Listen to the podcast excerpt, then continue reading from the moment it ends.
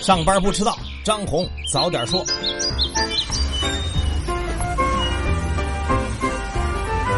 今天是十月二十八号，星期一。各位听友早，欢迎收听今天的张红早点说。上来还是说大事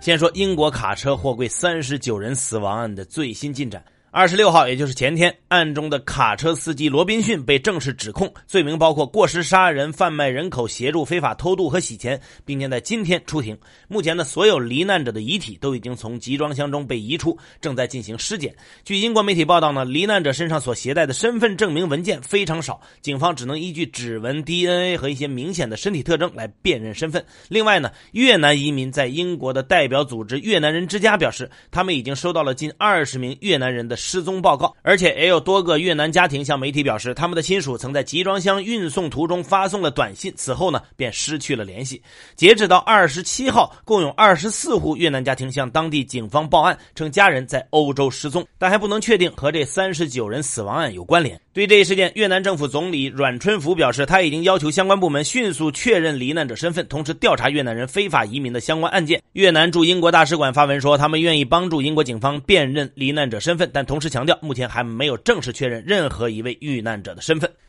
说回中美磋商，十月二十五号晚上，国务院副总理刘鹤应约和美国贸易代表莱特希泽、财政部长姆努钦通话，双方同意妥善解决各自的核心关切，确认部分文本的技术性磋商基本完成，并就美方进口中国自产熟肉禽肉、中方解除美国禽肉对华出口禁令等等达成共识。双方牵头人将于近期再次通话，在此期间，工作层也将继续抓紧磋商。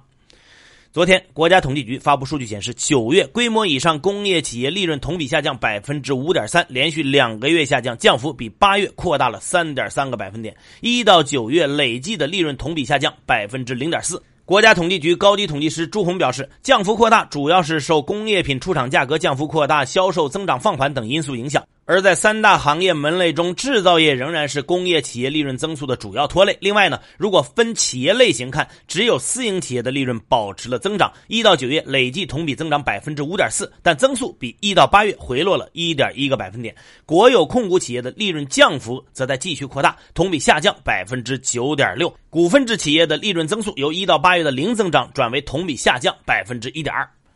来说，军队打虎又有了新的进展。根据公布的报告显示呢，由解放军选出的第十三届全国人大代表饶开勋、徐向华因严重违纪被责令辞去第十三届全国人大代表职务。据公开资料显示呢，回族将领饶开勋现年五十五岁，曾获全军优秀指挥军官、全军爱军精武标兵等称号，也是战略支援部队成立后首名落马的高级将领。在二零一七年晋升中将军衔。另一名去职的将领徐向华现年五十四岁，曾任第七十四集团军首任军长。今年以来，军方至少已经披露了三名将领落马的消息。最后再来说个大事昨天呢，美国总统特朗普发表电视讲话说，美国让世界第一恐怖分子头目伏法了。这个头目呢，指的就是跨国恐怖组织伊斯兰国的创始人。巴格达迪，特朗普表示，巴格达迪是在叙利亚西北部被美国特种作战突击队追赶的时候，从一所房子内逃跑到了隧道中，在被美军军犬追赶到了隧道尽头后，就引爆了身上的自杀式背心。炸死了自己和他的三个孩子。巴格达迪呢，在二零一零年成为了伊拉克伊斯兰国的头目，并开始扩张势力。二零一四年六月，巴格达迪在伊拉克北部摩苏尔宣布建立了所谓的哈里发国，曾经控制伊拉克西部、北部以及叙利亚北部、东部和中部的大片土地。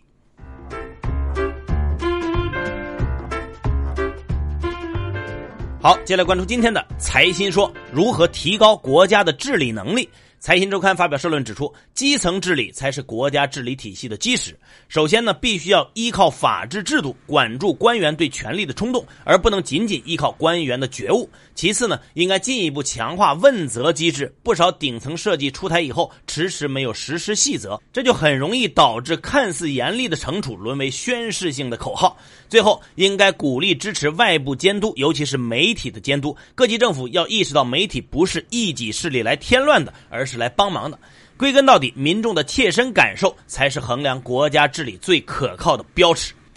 低龄少年杀人案件频发，那么应不应该降低刑事责任年龄呢？北京市伟恒律师事务所律师周浩认为，目前的刑事责任年龄是适当的。首先呢，网络时代相比于成年人犯罪，魔童作案被放大的概率很大，而降低刑事责任年龄应该要进行的是实证研究。其次呢，民事行为能力年龄考量的是未成年人的自主意识，强调的是未成年人的合法权益；而刑事责任年龄则是划分是否承担刑事责任的界限，是以此为界惩罚未成年人，两者的性质完全相反。最后呢，我们不能每次面对极端恶劣犯罪的时候呢，总是要求修改法律、扩张刑法干预，这是社会治理懒惰的表现，是治标不治本的。财新网记者周东旭则认为，实践操作中对危害社会行为未成年人接受矫治的强制性要求过低，法律规定的各种矫治措施变成了纸上画饼、镜中观花，这客观上形成了对相关未成年人一放了之的局面。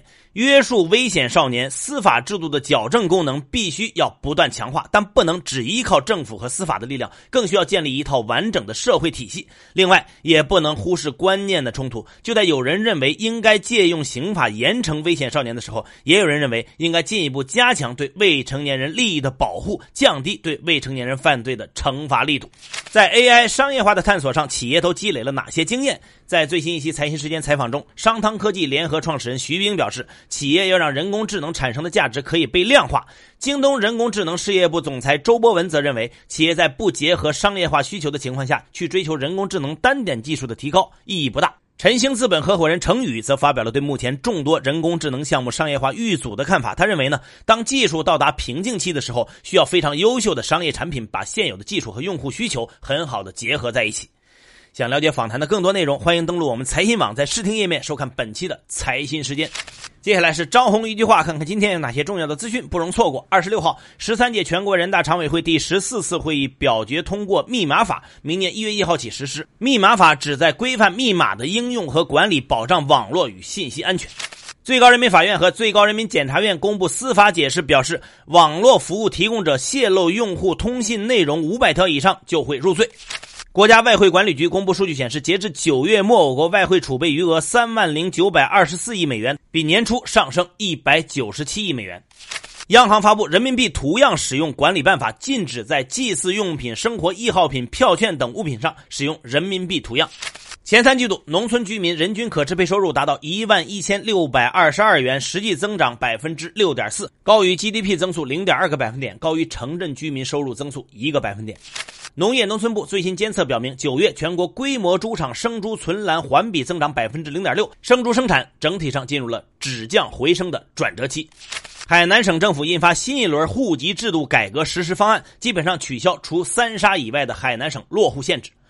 二十五号晚间，京沪高铁的招股说明书申报稿在证监会官网披露，京沪高铁正式迈出 A 股第一步。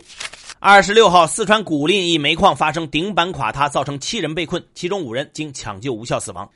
今天凌晨，甘肃甘南州夏河县发生五点七级地震，目前尚无人员伤亡报告。美国财政部公布数据显示，二零一九财年美国联邦政府财政赤字同比增长约百分之二十六，上升到大约九千八百四十四亿美元，为二零一二年以来最高水平。